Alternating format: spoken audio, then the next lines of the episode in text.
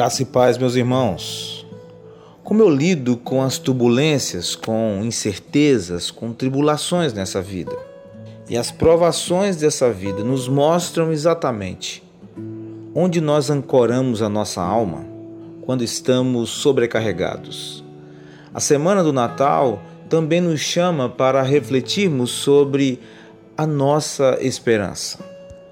E para a gente ter uma ideia melhor do que nossa esperança em Cristo envolve, um dos melhores lugares para irmos é o livro de Romanos.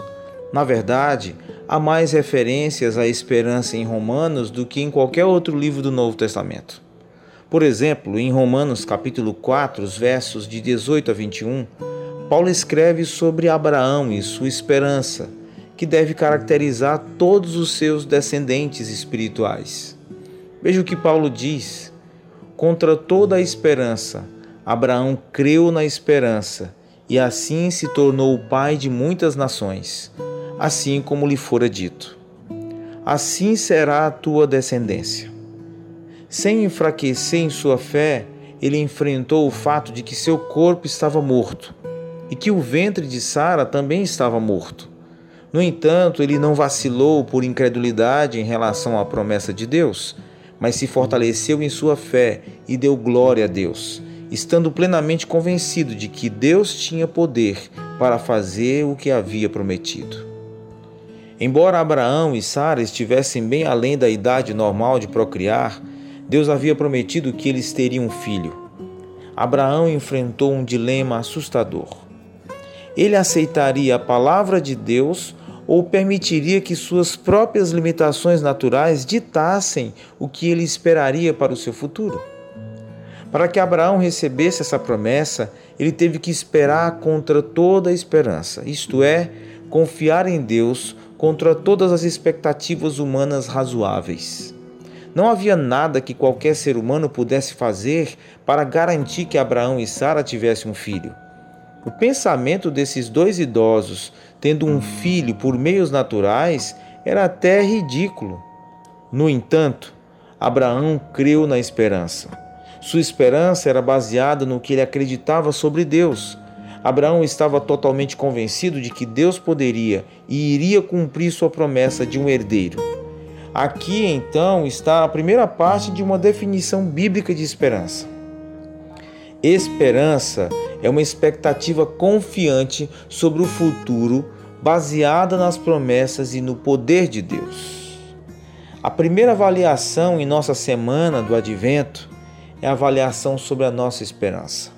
E esta avaliação da esperança tem a ver com a forma como seus pensamentos estão ancorados ou onde estão ancorados. Eles estão ligados a apenas a realidade das suas limitações humanas?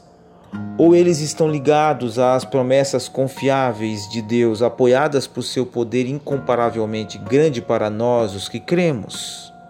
Além disso, se seus pensamentos estão ancorados apenas nas limitações naturais, o que pode ser esperado como resultado? O que provavelmente aparecerá em suas reações emocionais e comportamentos? Se tais consequências lógicas estiverem presentes, o que se ganha? E se seus pensamentos estiverem ancorados nas promessas e no poder de Deus, o que você pode esperar como resultado? O que provavelmente vai aparecer em suas reações emocionais e comportamentos? E se esses resultados estiverem presentes, o que se ganha? Deste ponto em diante, planeje como você pode agir confiando nas promessas e no poder de Deus. Fazer isso vai alimentar o tipo de esperança que Abraão tinha, que lhe permitiu crescer e crescer forte em sua fé. Eis então uma boa avaliação nessa semana que antecede ao Natal. Como vai sua esperança? Sua alma e seus pensamentos estão ancorados em quem e no que? Você está confiante ou está abatido, desesperançado, desanimado? Então hoje, olhe para Abraão, olhe para essa fé que Deus lhe deu, olhe para essa esperança que o Pai lhe deu e renove suas esperanças em Cristo Jesus. Um bom dia na paz do nosso bendito Salvador, Cristo Jesus.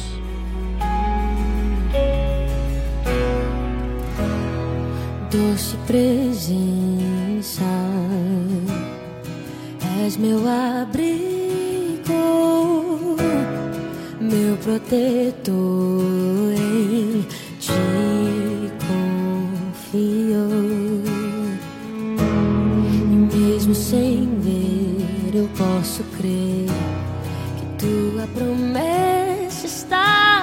back